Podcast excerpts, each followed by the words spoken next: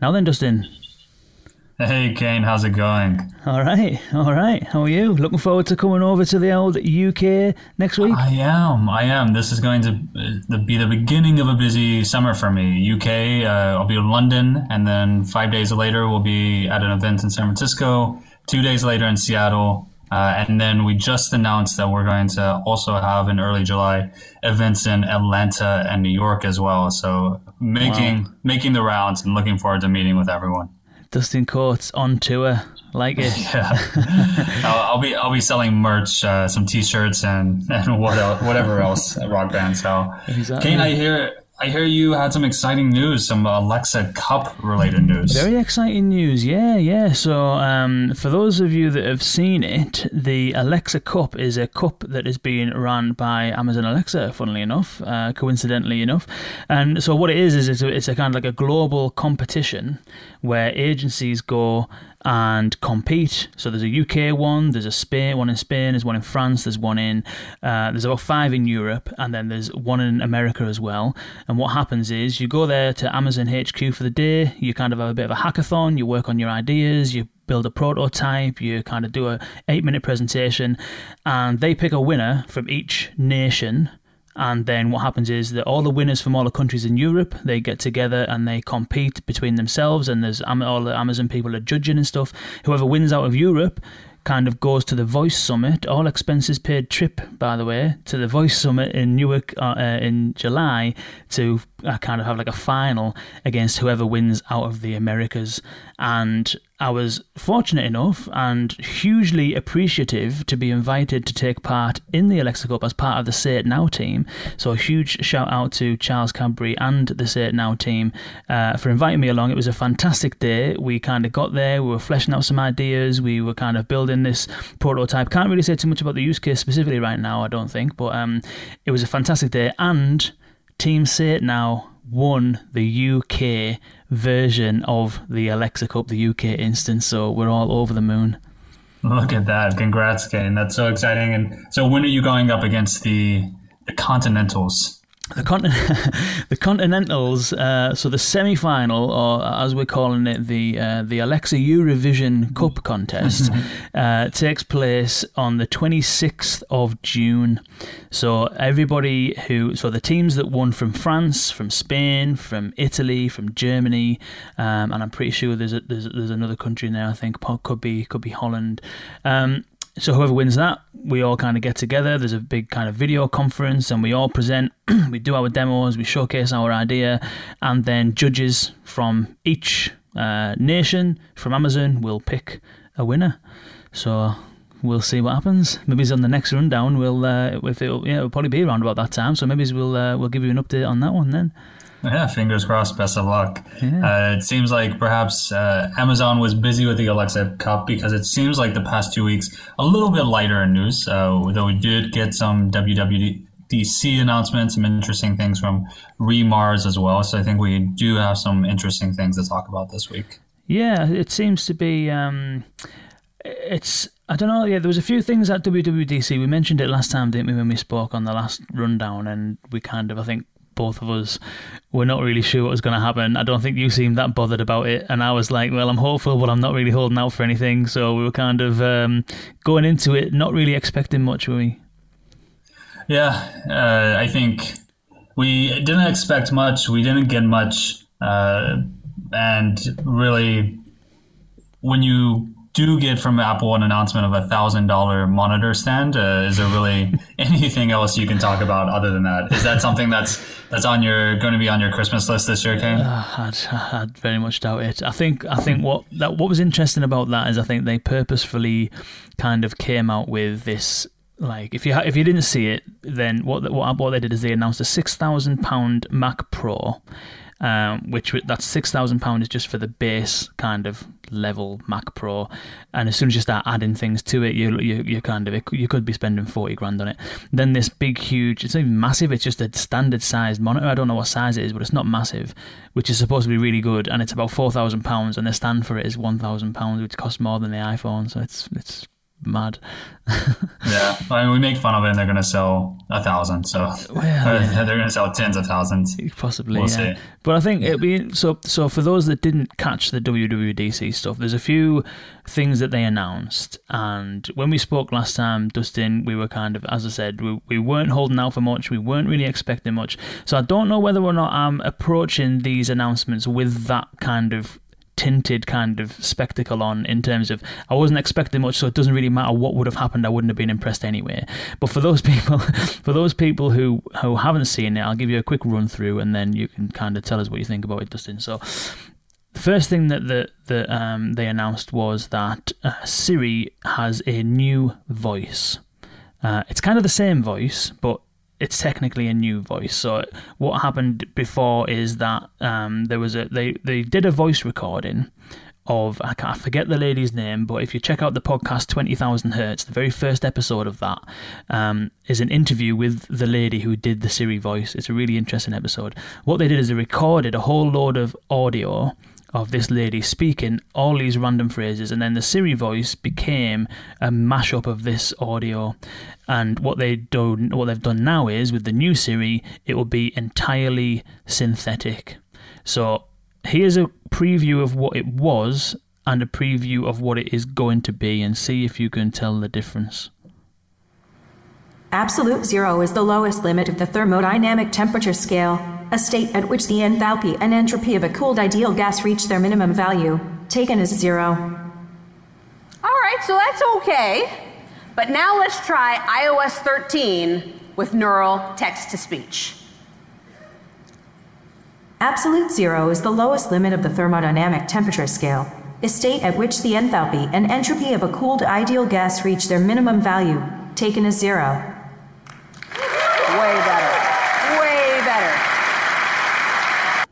She's bound to think that. But what do you think, Dustin? Is it way better? Uh, I think it's better. I don't know if I would have clapped for it, but I think it. I think it's better. What do you think? Uh, it's it seems to paper over a couple of cracks. Um, so yeah, you know, it's, it's it's okay. I don't know whether or not the average person would notice using Siri every day, especially when it comes out. I mean, we've just listened to that through a decent mic, through some headphones. I mean, usually it's just going to be coming out of your phone speaker, so I don't think the average person will notice really. Um, yeah, I mean, honestly, the last one wasn't that bad. Uh, you can, you, there's definitely some really bad uh, sp- uh, text to speech systems out there, and, and, Siri wasn't one of them. So uh, it's great that they're improving, uh, but perhaps, and, and perhaps again, we're being unfair to Apple. It maybe is an indication of how scant the news was that this was something that, that got an announcement. Uh, there, there was some other news out there as well, though. Some some shortcuts related news as well. What do you think of that, Kane? Yeah, uh, it, it, seems all right. I think the problem with the shortcuts um, had originally is that they are relatively intense to set up and they're very specific and prescriptive. So, for example, you could set a shortcut up for the Trainline app to when you say a specific phrase, it will then kind of open the Trainline app and, and kind of take you to that point. So if you, if I, like for example, I always get the train from Tunbridge Wells to London Bridge, so I can set up a shortcut that if I just say, hey Siri, check train times, then it will just check the train times for that journey. Um, but the problem with that is if I want to then have another train time, which is London, uh, Tunbridge Wells to Charing Cross, I need to have a different phrase for that. So I can't just say check train times. I need to do something different. So it ends up actually becoming quite difficult to manage because you've got all of these different. If, if you do set it up for everything, you'll have all these different shortcuts, each with their own unique phrase that you need to remember. So it's a little bit. I found shortcuts itself, in principle, half decent, but in practice, a bit clunky. What this does is this should, based on your app usage, automatically recommend you the shortcut that you should use. So it's it's surfacing the shortcut capability and it's basing it on your usage, which is good, but I don't think that necessarily will get over the hurdle of needing a specific phrase that you define yourself that you need to then remember next time you want to do it. Do you know what makes sense? Isn't that what isn't that what Bixby was supposed to do as well? Um, I think from what I remember when we spoke to Roger and, and Roger Kibbe and Bob Stolzberg, I think that Bixby almost makes that decision itself. From what I, yeah. from what I realise, I don't know if you need to tell it. I, I don't know if I'm speaking out of turn here, so I don't know. But it, uh, from what I remember, I, I kind of get the vibe that you don't have to necessarily be as prescriptive with with Bixby. Yeah, you certainly don't have to set it up, but I do seem to recall that it would also pay attention to your usage and and hook into that as well. I mean, that's certainly great. It's uh, again, if it reduces that friction, it's not a true, certainly not a true Alexa, Google Assistant competitor. But if you get more people using voice, then certainly that's going to be a value for us uh, as a community. It's going to be ideal, uh, possibly a value for everyone, and get people more comfortable. And that ties into something we'll see later. We'll turn, we'll come back to it, which has to do with voice commerce too. Once people become more comfortable with voice, they're going to be using it for a lot more. And so we, we make fun of Apple, and and they're certainly falling behind and not using Siri to the early mover advantage that they had. But it's it would be great if this makes it more com- more comfortable or easier for people to do. Mm, yeah, yeah, it's it's similar, really. If you think about it, it's exactly like the in-app actions that Google announced at I/O a few weeks back. It's kind of the same thing, isn't it? Yeah, it sounds pretty similar. And uh, speaking of following Google a little bit, uh, Google did. We talked about this on the last rundown. Announce a lot of accessibility features at I/O and Apple re- announced some of those as well related to voice control. WD, WWDC, isn't that right? Yeah, and but this is just something that frustrates me a little bit. So I don't want to. I don't mean for this whole thing so far to be a bit of a rant at Apple, but I mentioned last time on the last rundown that I am well and truly in the Apple ecosystem, and there's at this moment in time nothing I can do about it. Although this morning I did drop my phone and smash the back of my phone, so I might have to do something about it at some point. Uh, but I'm in the Apple ecosystem, so when I seen the Google I/O presentation around the you know when we spoke about having the AI on the device and it's miles quicker you can get in and out of apps you can swap and change and multitask and it will look really slick. And the way Google positioned it was that this is the way that will make you use your phone more productively. Yeah? It was like you can get things done quicker if you use your voice to control your phone. Apple pitched the whole Apple announced essentially the same thing, very similar kind of thing where you can control more or less your whole phone with your voice, which I know that you've been able to do with Bixby, or at least the videos show that you can do it with Bixby uh, on Samsung phones.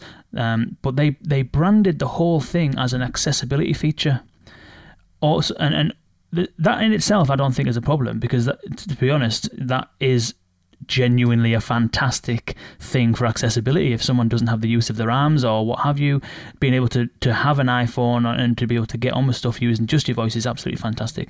But the potential or the, the, the actual application could be far broader than that. So i was just a little bit kind of like why did they pitch that as an accessibility thing when they could have pitched it as this is how you can now use your phone. Do you know what i mean?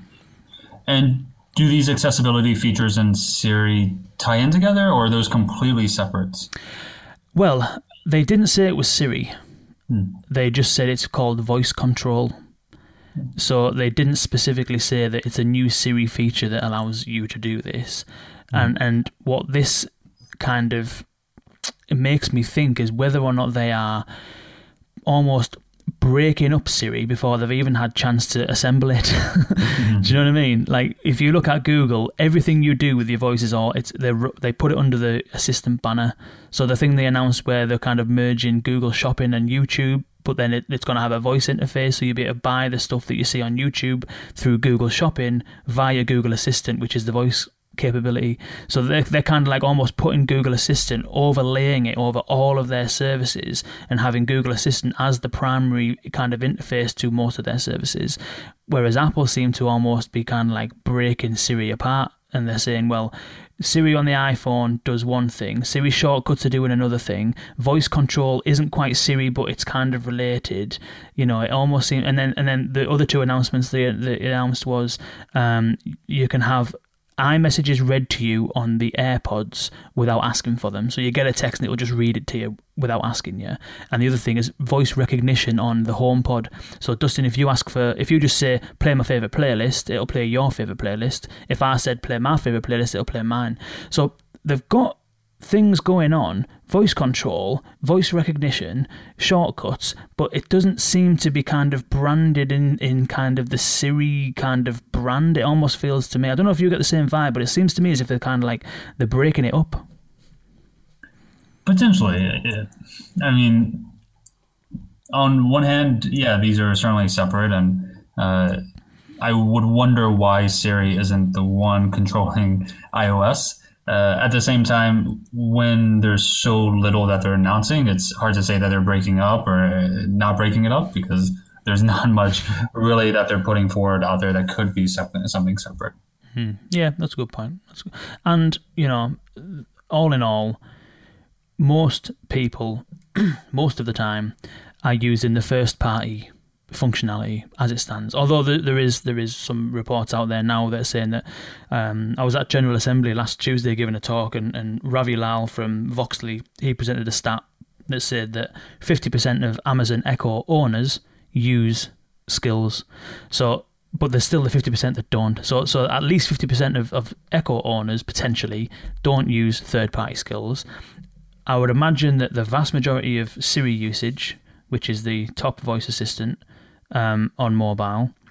Most of that it has to be first party stuff. So you could you could ha- you could have the counter argument of well, do Apple really care if people are using Siri for the first party stuff, sending text messages, setting reminders, basic searches?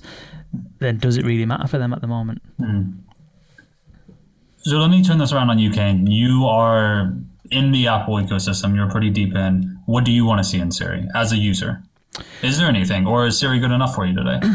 that that was a question that I tried to answer myself. Um, I've been really trying to think about that because it's fair enough sitting here with a, with your kind of baseball bat and kind of like smashing your iPhone up and complaining about Siri. but the question is, what do you yeah what what do you want it to actually do? And for me, what I, I've kind of been thinking about it over the last kind of few weeks, and what I would like is to be able to dock my phone and never really need to touch it because it it's starting to frustrate me a little bit. You know, having to unlock, having to go to an email, having to then type out. Although I dictate them more often than not now, but to be honest, the speech recognition is not fantastic, so I always have to go back and clean it up anyway. So I would like the speech recognition. Maybe it's just my accent, I don't know, but I would like the speech recognition to be absolutely flawless, so that I'd never have to go back and correct an email. And I would like to be able to do most stuff um, without needing to touch it. Open YouTube and search for XYZ. Create me an Evernote uh, note that says this. Um, you know, check my check if I've got any LinkedIn notifications. Read me out the last person that mentioned me on Twitter. Um, stuff like that. What's what's my Monzo bank balance? Uh, play. I, I don't use I, I don't use Apple Podcasts. I use Overcast. So I'd like to say play such and such podcast, and it use Overcast to do that because I don't have to have some things I'm subscribed to over here and other things I'm subscribed to over there. Um, you know, pull, pull up the rundown uh, June, what is it, 14th document uh, and just open it in Google Docs. Just do it for me. All of this kind of stuff, I would I would prefer it to be able to do that because I would prefer not to have to have my head in my phone all the time. And but to be honest, you could say the same thing about Alexa, and you could say the same thing about. I, I haven't used Google Assistant on mobile, so and on and the new one as well, so I can't say about that necessarily. But that's kind of where I would like it to get to. I want to be able to do whatever I want to do without touching my phone. Yeah, I get that. The reason that I I find myself using Google Assistant more, so I've got plenty of assistant devices, plenty of Alexa devices, of course, as well. I use Assistant more because I'm so enmeshed in the Google ecosystem. I use Google Play Music for my music provider. I have my events on Google Calendar. Uh, I have lots of things going through there, and for me, it's very useful to be able to be at home and to be able to interact with it like that. Then on my phone to be able to interact with it as well. You know, I don't have a car, but I imagine that if I were in the market for a car, one of the key things would be I want power windows, I want AC, I wanted to have Google Auto or Google Assistant built in because it starts to learn about you and you start to build in that context and you're able to really take advantage of that for sure. Do you feel as though you have, um, as as you're kind of in so you've heard my experience from within the Apple ecosystem. If you're in the Android and Google ecosystem, do you find that the experience is consistent across those platforms? I think it is. Yeah, I, I think it is. Certainly, some things are going to be different if you're using it on a phone than if you're using it in a smart speaker. And to be completely honest with you, 95% of my usage of Assistant is on smart speaker. If you think of Assistant narrowly, certainly, uh, I don't know if this is still branded Assistant, but I know it was for a while.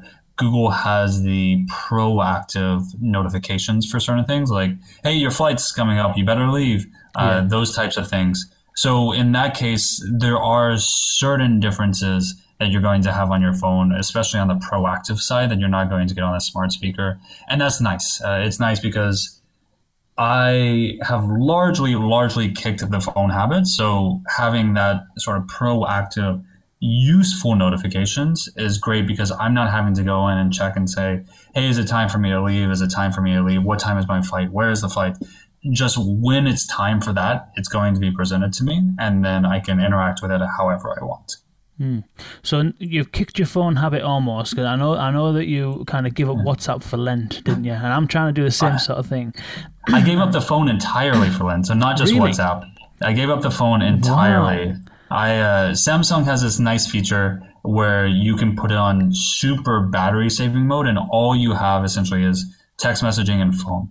Uh, wow. So I had that, and the phone would last for six, seven days. So I would throw it in my backpack I wouldn't even know where it was most of the time. uh, and I, it was fantastic. My wife got annoyed with me though because I kept saying, you know what's really nice? Not having a phone right now, being being present. And she's like, I get it, I get it. Yeah. So so I, I highly recommend it. Wow, that's so. So is that what has led to an increase or the ninety percent of usage coming on Google Assistant from smart speakers, or is that always the case anyway?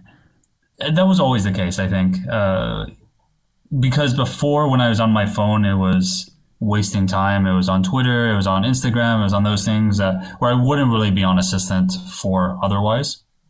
And then when I needed information, when I needed to do something, it's largely when I was at home. So it's it's always been pretty ninety percent. Uh, again, because like most people, most of my uses of smart speakers are music, lights, weather, time uh, mm. alarms. That's probably that probably handles seventy five percent of my smart speaker use, uh, usage, and so that's going to happen at home most often. Mm. Cool. I think I might try that because I've turned off all my notifications, so I don't get any interruptions from it. Um, and I'm always uh, so with the iPhone, it gives you this screen time thing. So after nine o'clock, I can't use it. Essentially, I can use Evernote because sometimes I'll wake up and I'll have a bit of an idea, so I'll write it down. But I can use Evernote and Otter and that's basically it. Um, what it is, as it, it, with the screen time thing, it will give you a um, a breakdown of how much time you've spent in each app, mm. and they will quantify it. So they will say this much time in social, this much time spent in productivity apps.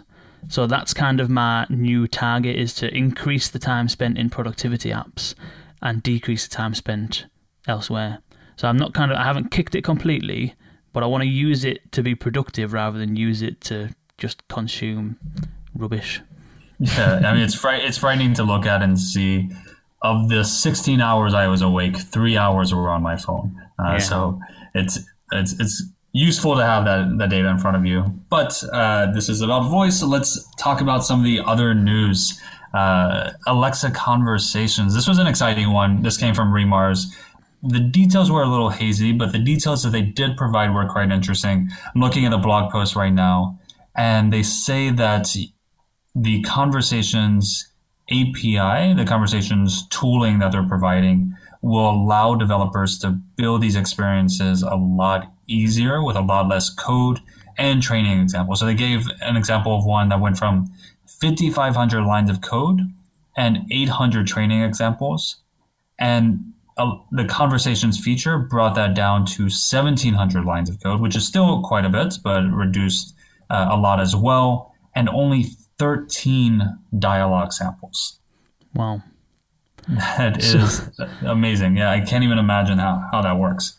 So, correct me if I'm wrong, but what this is saying is that the natural language understanding part of Alexa has gotten so good that you don't really need to tell it in quite as much detail all of the different permeations of how someone might ask for something in order for it to understand what intent it's trying to invoke.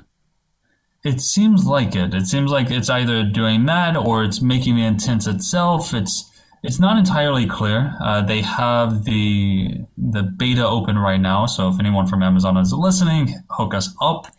but uh, with only 13 dialogue samples, that's going to reduce just so much time that's spent preparing all of that when you're building a skill. Well, that's one of the main battles, isn't it? You know, trying to think of all the different ways that this thing can be said and all the different permeations of how people can ask for something. Um, that's kind of ha- half the battle. Whereas if that's if that if that's what that is, and that's saying that essentially you won't have to provide quite as much um, dialogue samples, then not. I mean, that's just going to completely shorten the kind of design process because that's what that's what a lot of time is spent doing. Yeah, absolutely. There was that, and then there was also the announcement. Uh, I'm looking at it right now, where you can have your skills participate in dialogues that span topics. So the idea here is that if the user wants to book a ride or buy tickets or make a restaurant reservation, they can do all of that, I guess, in a single conversation. I don't know if this is different or the same of the cross skill scenario that was announced as well. Mm. Uh, but the VoiceBot AI title, the article talking about this is says is not to be confused with Alexa conversation. So it seems like perhaps these are different. But it seems like the idea here is that the Amazon team wants each skill to be just laser focused on one task and then pass those on to other tasks when the user needs it. So you shouldn't have a skill that is the night out skill or the maybe the travel skill, but it should be this is a hotel skill, this is a airline skill, and all of those tie in together. Mm.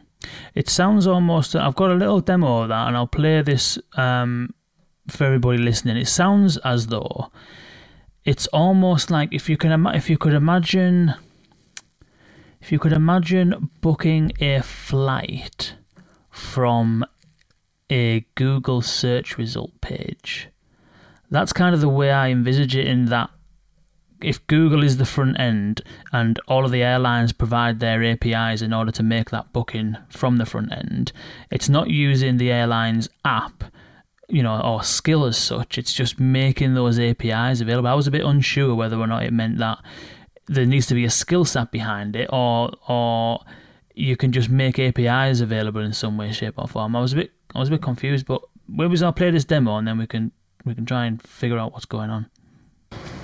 Now we have advanced our machine learning such that Alexa can predict this goal and make it proactive to surface different skills so that the uh, interaction becomes seamless. Let's, for the first time, take a look at how that would look. Alexa, what are the showtimes for Dark Phoenix on Saturday after 9 p.m.? Here are the showtimes for Dark Phoenix on June 8th after 9 p.m. Give me two tickets for 10:35.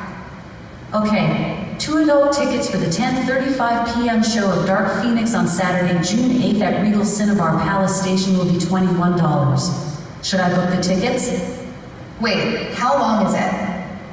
Dark Phoenix is 1 hour and 52 minutes long. Actually, what are the showtimes after 7 p.m.? Here are the showtimes for Dark Phoenix on June 8th after 7 p.m. Get me two tickets for the 7.05 show instead. Okay, Two adult tickets for the 7.05 p.m. show of Dark Phoenix on Saturday, June 8th at Regal Cinnabar Palace Station will be $21. Should I book the tickets? Yes, please. You will receive an email from Atom Tickets with your tickets. Will you be eating out near Regal Cinnabar Palace Station? Yes, find me a Chinese restaurant.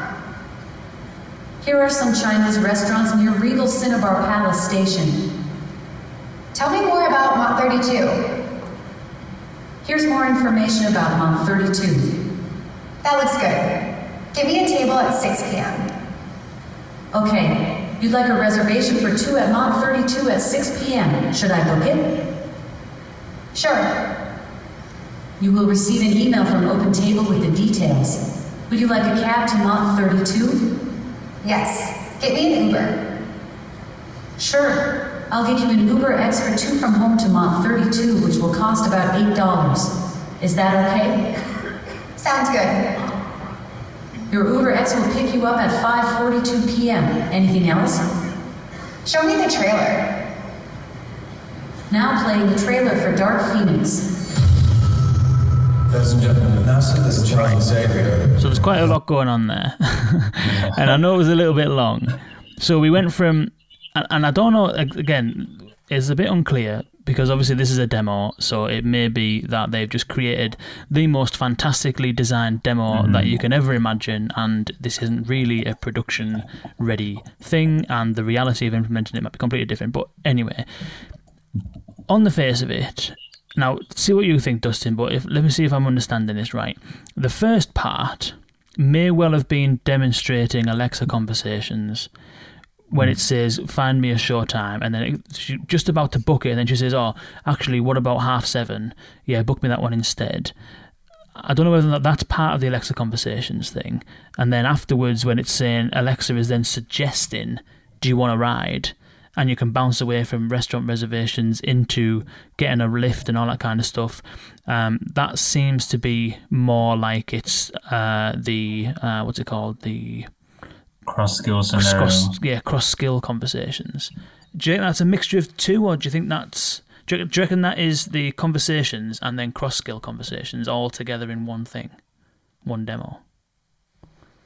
That's a good question. I'm not entirely sure. Uh, not entirely sure at all. Uh, certainly, there's a lot of questions that come to mind with that. Obviously, with that experience, it makes a lot of sense in that context. Uh, it obviously was built specifically, I assume, for that context. But lots of questions come up, right? If I am a skill builder and I'm not let me rephrase, rephrase that a little bit. I, if I'm a skill builder today, for most skill builders, I'm doing it for branding purposes. We'll talk about some of the voice commerce things later, but for the large part, people are building skills or building voice applications on these voice first platforms for branding purposes. There was very few there was very few branding there, and it wouldn't make sense for there to be branding there, right? Uh, we talk a lot about sound design. Uh, in Alexa, you can have Polly voices in there as well. How does that work in this context? You can't go from uh, one soundscape to another and have that be as fluid as it was. You can't go, certainly can't go from one voice to another and have that be as fluid as it is.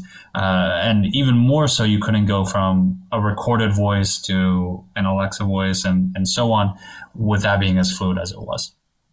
So I, I have questions about how that works. Uh, if you have to opt into it, if it's going to be partner only, I imagine it probably will be partner only for a, a long, long time. But what that means exactly, who knows for developers in the end? Uh, I know some people question about whether Amazon really wants to bring as much as they can to the first party experience, which, you know, can't blame them if, if that's what they really want to do. Uh, and so the question there is where do the third party skills sit? What are you thinking?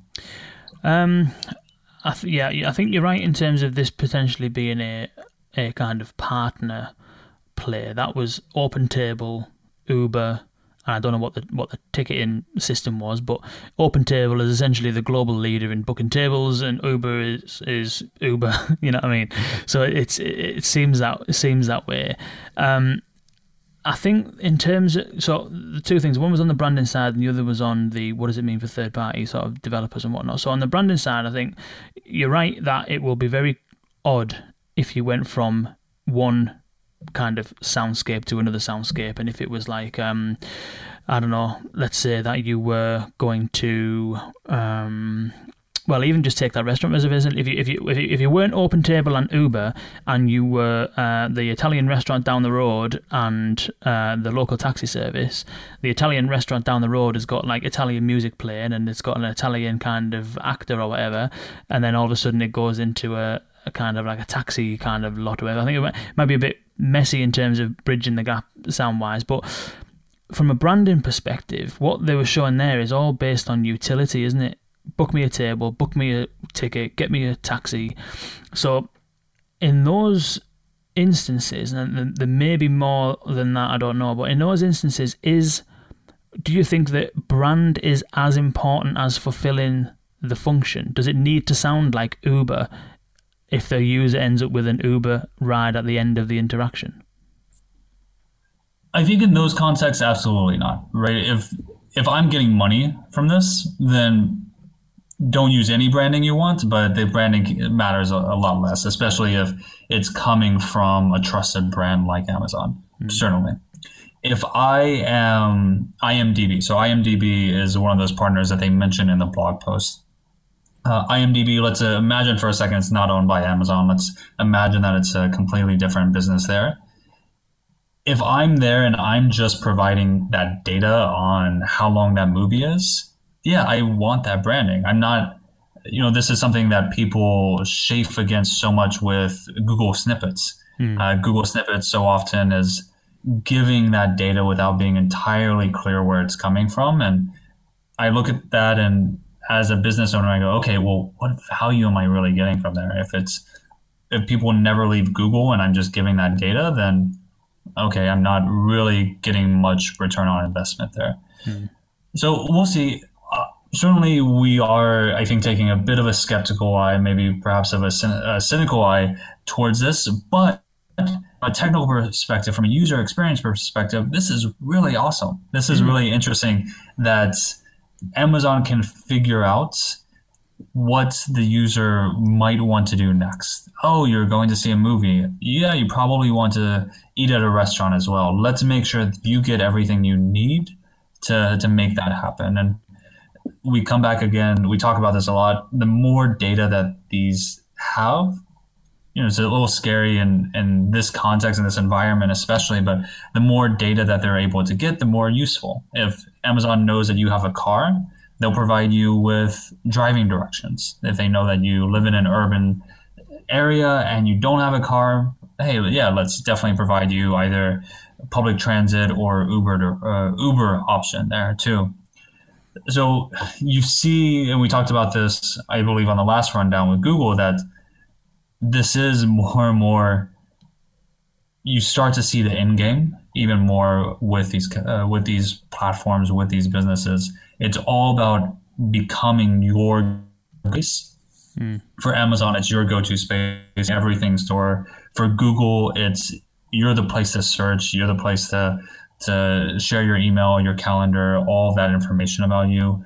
And perhaps we see why, in fact, why Apple isn't expanding this a little more uh, if you are buying into the Apple platform because you love the hardware, then does Siri really need to be that good? Uh, mm. Does it need to do all that inform all that stuff so it gets more information about you? Perhaps not. Mm. Yeah, I think um, there's another thing on on this this the uh, Siri side of things. Actually, I put a video out. I think it was last week or so.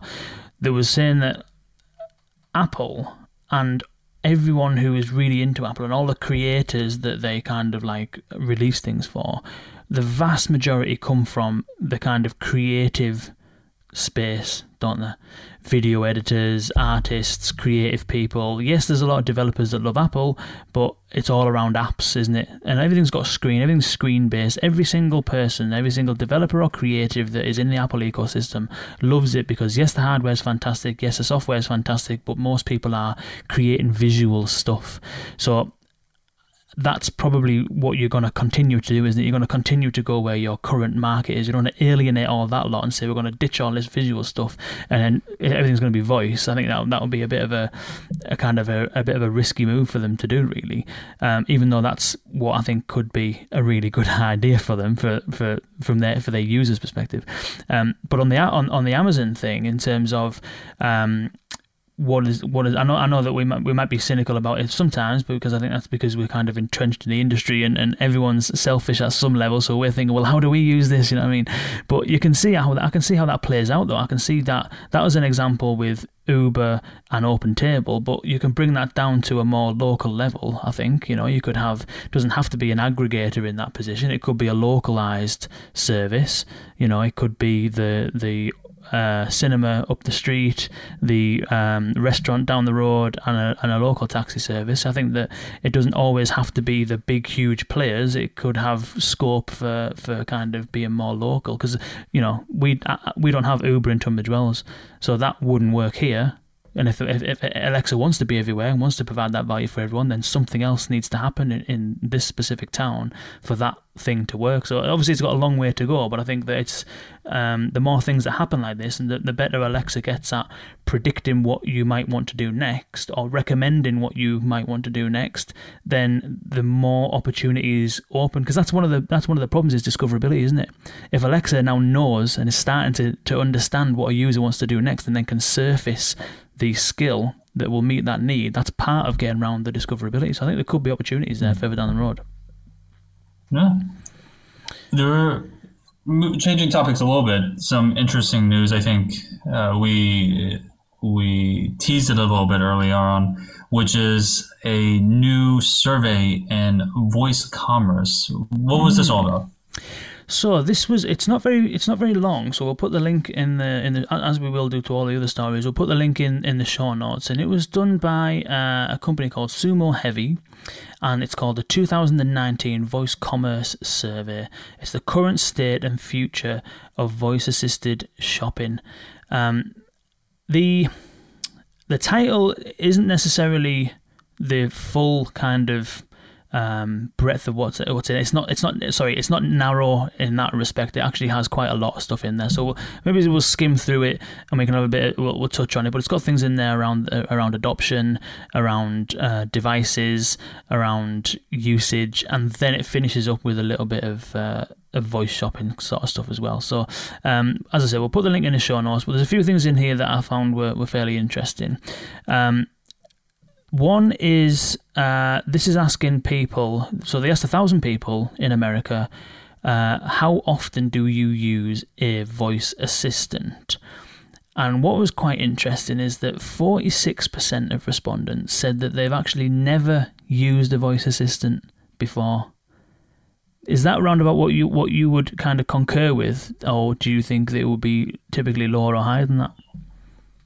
I don't know. Uh, the question I have is: it, is it never used one, or they never use it? Right? Is it something where they've used it once or twice and they don't use it anymore? That would be a little scarier uh, for me than if they've never used it. Because the flip side of that is fifty-four percent do use it. Uh, mm-hmm. They do use a voice assistant, and if you think about it, over half of U.S. adults using a voice assistant uh, considering that these voice first devices have been around for a few years now, uh, about we're looking at about four years for the Echo device. That's that's still pretty impressive. That's mm. still uh, something that I think allows us to be bullish about the the growth of voice. What yeah. do you think? Kane? Yeah, yeah, I think that that is an opportunity rather than a um, anything else. You know, if we know that, I mean, it, it, they break it down deeper than that. So essentially, what they kind of conclude with is that seventy-six percent of the, sorry, sixty-five percent of the respondents say they never or rarely use voice assistants. So the forty-six percent that never do, there's also nineteen percent that rarely do. Um, so 65% say they rarely use it. 6% say that they use it every month. And then 29% use it either daily or weekly, 16% daily and 13% weekly, which is, um, I think, I think that's it. I mean, the hardcore users are never going to be the majority either immediately. So I think that what I think is, is interesting is that there's more than a quarter use it regularly enough for those to be your kind of target market as such. But then the rest of it, in terms of the monthly users or the users that use it rarely or never, the, it just shows, I think, the, the, the opportunity essentially. Yeah, and I think one thing to consider as well is that this is asking specifically about voice assistants. Mm-hmm. Uh, you know, voice is not only on voice assistants. We will have an episode coming out soon with Nico Acosta from Twilio, where they're doing things that you wouldn't necessarily consider an assistant, or certainly a consumer wouldn't consider an assistant, but it's still voice driven. And so you've got voice on mobile increasingly as well. I wouldn't imagine that a consumer would think that when they interact with a Spotify app through voice that they're using an assistant. Mm. So certainly, uh, this is one report uh, that maybe differs a little bit from what we've seen before. Maybe it tempers uh, expectations or excitement a little bit, but again, it's just one report, and I think taken broadly, still, still some space for excitement. Yeah, I, th- I, think that the more of these reports you read, the more you see that some numbers differ. So I don't think you can ever have a, a, research study that is is kind of 100% um, accurate. So, for example, they also cover in this in this report they look at um, the voice assistant usage by um, on a mobile by operating system, and we mentioned in the last rundown that uh, Microsoft's report, the voice report that they released, said that six, uh, 36% of people that they surveyed use Siri um, regularly, and 36% of people use Google Assistant regularly. Um, so, but on this one, what it's saying is that actually the most common used voice assistant on mobile is Siri, uh, and Android isn't. Um, you know, it's it's not used half as much. It is half as much, but it's not used as much. So every every day, twenty one percent of the respondents said that they use Siri, fourteen percent Android, 16% weekly for Siri, 10% weekly for Android. Um, what's interesting is that if you look at those who said they've never used it, only 32% of people have said they've never used Siri, whereas 55% of people said they'd never used Android, uh, Google Assistant on Android.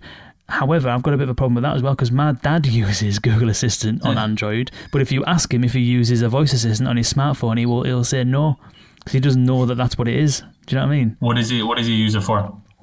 Um, well, I think I've told this before, where where he was round here and um, we were trying to figure out what turns whiskey that kind of golden color, and there's something called uh, what is it called? I can't remember what it's called now. There's some sort of caramelization thing they put in it. Anyway, we were trying to find out what it is that turns whiskey uh, like brown, and we were kind of debating it for a while. And, and, my dad just whipped his phone out and just he said, "Hey Google, what turns whiskey brown?" And I was like, "What the hell are you doing talking to your phone?" Oh, I do it all the time. I always do this. Is miles better.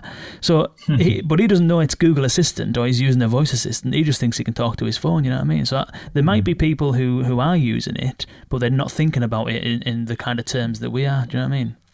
Hmm. Yeah, yeah, it's it's certainly a possibility. Uh, it's always interesting to get more data. So this report is definitely interesting, mm. uh, and looking forward to more reports coming as well. Yeah, the one, the, the last bit I think that was interesting on um, on the voice shopping side of things. Um, so what they said is that the the data that they have reveals that 42% of customers who regularly use voice assistants, which is either weekly or daily, have shopped using the medium. So, of that 29% of people um, that have that use voice assistants regularly, 42% of them uh, have used it to shop. Now, it doesn't tell you that they've used it to complete a transaction because there's another report that Voice, VoiceBot put together, um, the consumer adoption report for the USA, and I think that was released in February, and that found that 40% of uh, people surveyed, or 40% of voice assistant users surveyed, had used their voice assistant to search for a product.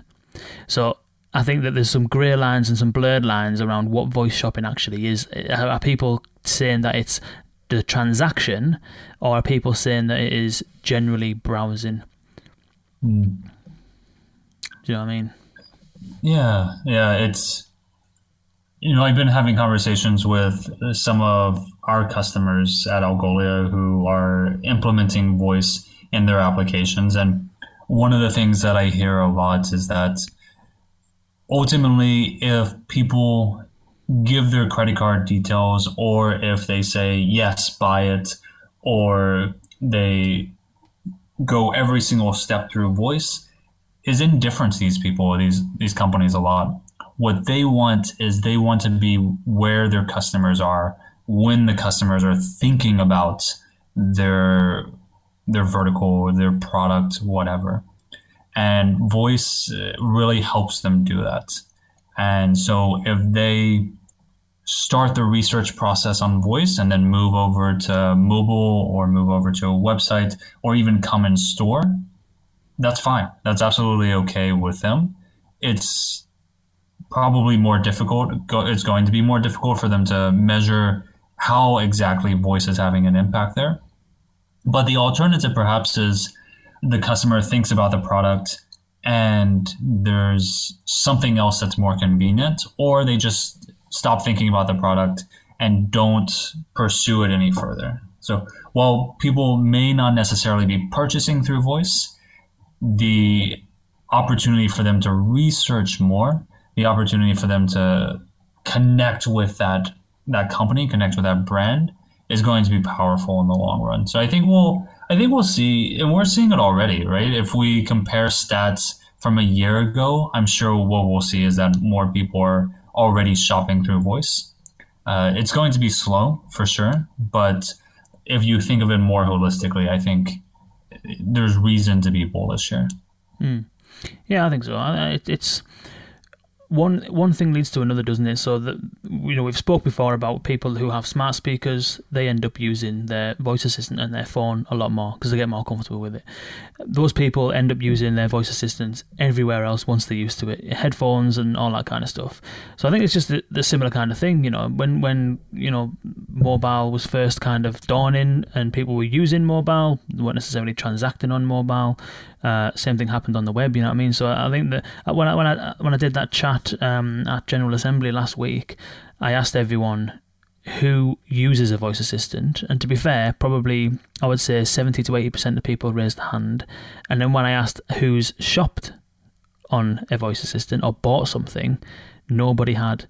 And I think that what's interesting is if you rewind a year when I asked the question, who uses a voice assistant, it wouldn't have been 70 to 80% of people putting the hand up, it would have been 40 to 50. So I think that bit's shifted. And what will end up shifting, I reckon, this time next year, the next kind of chat that will that I'll do, uh, wherever it is about voice commerce, I think that we'll start to see hands raising. So I think it'll just be a natural progression because the more comfortable you get with something, the more you trust it, don't you? And the more you're more likely mm. to do whatever it is that that uh, that you need to do. Yeah, we'll we'll have to keep an eye on it. We'll have to see where it goes. Indeed, indeed. Well, this has been fantastic. Dustin, remind us again, where are you speaking next week? Next week, speaking in London, uh, perhaps we can put the link in the show notes. I don't remember the exact uh, location, but next week I will be in London indeed. The following week I will be in San Francisco and then in Seattle as well. So if you're in any of those three cities, would definitely love to meet up with you. I was checking out the RSVP list and got some friends of the show already signed up and hoping to see even more. Fantastic. Sounds good. Well, looking forward to it. Ladies and gentlemen, boys and girls, if we don't see you on the 20th of June uh, in London, did you get a venue yet sorted? Yeah, got a venue. Got a venue for all the cities. Uh, so if you go to the sign up page, uh, it will have that venue listed out. But again, I don't remember. I just I show up where they tell me to show up. so so it's going to be a good venue. I've heard that. Uh, so wherever it is, it will be a fun time. Fantastic. Well, we'll see you there. And we'll see you, if we don't see you there, we'll see you on the next episode of VUX World, which, as Dustin mentioned, is with Nico Acosta of Twilio. And we are having an immense conversation around technology, strategy, and actually building out a conversational AI, a multi channel conversational AI, which is absolutely fantastic. So if we don't see you next week, we'll see you on the next episode of VUX World. Ladies and gentlemen, thanks for listening, and we'll see you next time.